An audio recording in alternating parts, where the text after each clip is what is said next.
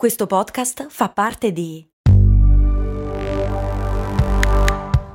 Voice Podcast Creators Company. Ecco il suo resto. Mm, certo che al giorno d'oggi con un euro non si fa più granché. Beh, lo posso usare per il carrello della spesa. Ma comprare 10 Goliador? Eh no, per quelle servono 2 euro adesso. Ah, beh, allora non mi resta che lanciarlo nella fontana di Trevi ed esprimere un desiderio. Oppure, beh, potrei investire sul mio futuro. Ma un euro? Beh, sì, su Scalable. Scalable, che supporta anche questo ascolto, è un'app che ti mette a disposizione gli strumenti essenziali per costruire una cultura del risparmio. Ti consente di investire in modo flessibile in azioni, ETF e fondi, creando piani di accumulo automatici a partire da un solo euro. Altro che Fontana di Trevi. Amplia le tue conoscenze finanziarie e fai crescere i tuoi risparmi nel tempo. Scopri Scalable per i tuoi investimenti. Link in descrizione.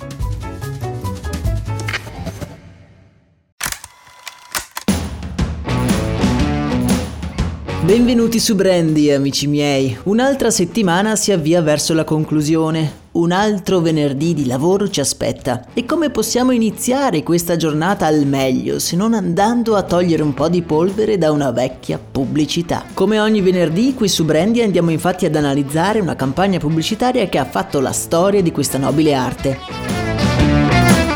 Vi ricordo che tutte le pubblicità che andiamo ad analizzare dalla prima all'ultima sono state racchiuse in una playlist dedicata su Spotify, il cui link potete trovarlo nella descrizione di questo episodio. Il brand protagonista della pubblicità di oggi è il marchio di pentole Lagostina, diventato famoso per la sua famigerata campagna pubblicitaria che ha come protagonista una linea. Realtà la Lagostina è solo uno dei tanti brand che si sono serviti di questo personaggio particolare come testimonial d'eccezione. Ma andiamo un pochino con ordine. Siamo all'incirca verso la fine degli anni 60. La televisione è entrata piano piano in casa di tutti gli italiani che aspettano seduti sulle loro poltrone l'arrivo della pubblicità, o meglio, l'arrivo del carosello. Carosello, per chi non lo sapesse, è stato un segmento televisivo andato in onda per più di vent'anni sull'allora rete nazionale, l'antenato di Rai 1. Il Carosello consisteva in una serie di sketch di pochi minuti seguiti da un messaggio pubblicitario di qualche secondo. L'idea era quella di utilizzare sì la pubblicità come sostentamento alla rete nazionale gratuita, ma di farlo in maniera tale da fornire un contenuto divertente e di intrattenimento agli spettatori, un pensiero che effettivamente oggi è quasi completamente scomparso purtroppo. Il carosello negli anni è diventato uno dei segmenti più apprezzati dai telespettatori di Rai 1 e nella sua storia conta più di 7500 episodi. Il carosello rappresentava una forma di pubblicità molto artistica e di intrattenimento, che molto spesso riusciva sì a tenere incollati gli spettatori alla televisione, ma rischiava anche di far passare in secondo piano il prodotto sponsorizzato. Alcune volte è capitato che lo sketch fosse talmente popolare da continuare a vivere di vita propria anche senza il prodotto sponsorizzato. Ed è proprio così che è accaduta la famosissima linea creata dal disegnatore Osvaldo Cavandoli. Siamo nel 1969. Osvaldo Cavandoli, detto il Cava, sta attraversando un periodo un po' instabile della sua vita. I suoi disegni sono sì apprezzati, ma non riesce a trovare contratti sicuri con i quali potersi garantire una rendita tranquilla. Alcuni suoi colleghi hanno trovato lavoro nella fiorente industria pubblicitaria, hanno così creato dei personaggi a fumetti e poi li hanno venduti ai brand come testimonial per i loro spot o manifesti pubblicitari. Le marchette non sono certo l'ambizione del nostro protagonista, ma vista la situazione economica traballante, eh, tanto vale tentare, no? Il cava quindi si mette a disegnare. Gli serve qualcosa che rimanga impresso, qualcosa che possa essere sia semplice ma anche d'impatto decide di raccontare le gesta di un signore milanese che deve affrontare le insidie della vita moderna.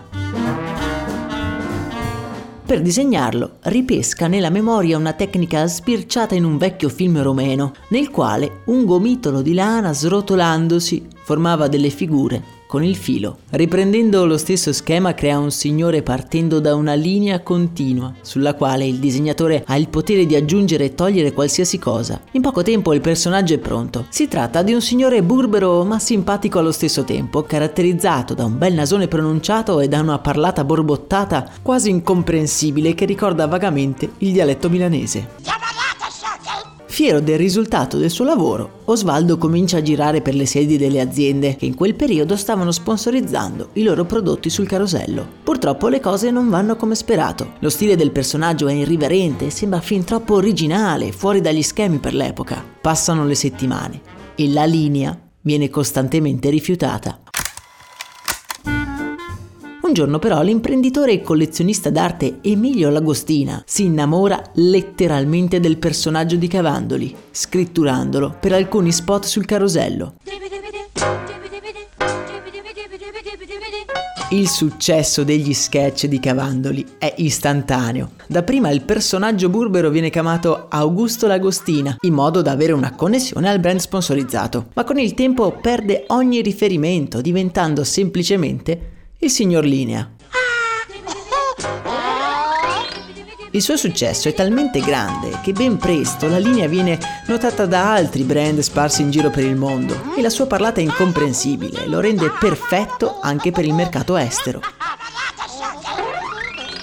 In Svezia è il testimonial della raccolta differenziata, in Israele di un istituto di credito e in Germania addirittura per una crema anti-emorroidi.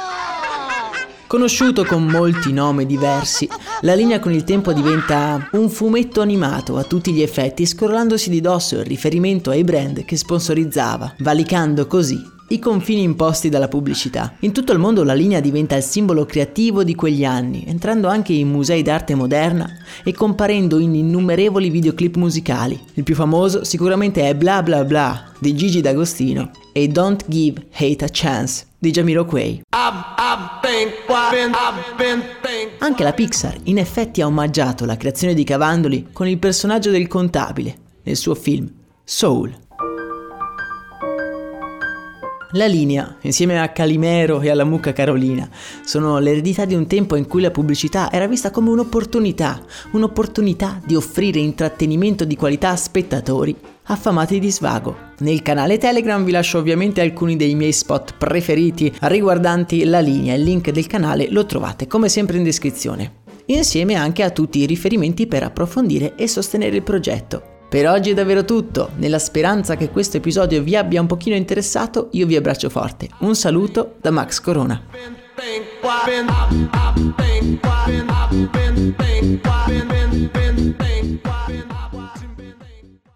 I'm Sandra, and I'm just the professional your small business was looking for. But you didn't hire me because you didn't use LinkedIn jobs. LinkedIn has professionals you can't find anywhere else, including those who aren't actively looking for a new job but might be open to the perfect role like me. In a given month, over 70% of LinkedIn users don't visit other leading job sites. So if you're not looking on LinkedIn, you'll miss out on great candidates like Sandra. Start hiring professionals like a professional. Post your free job on linkedin.com/people today.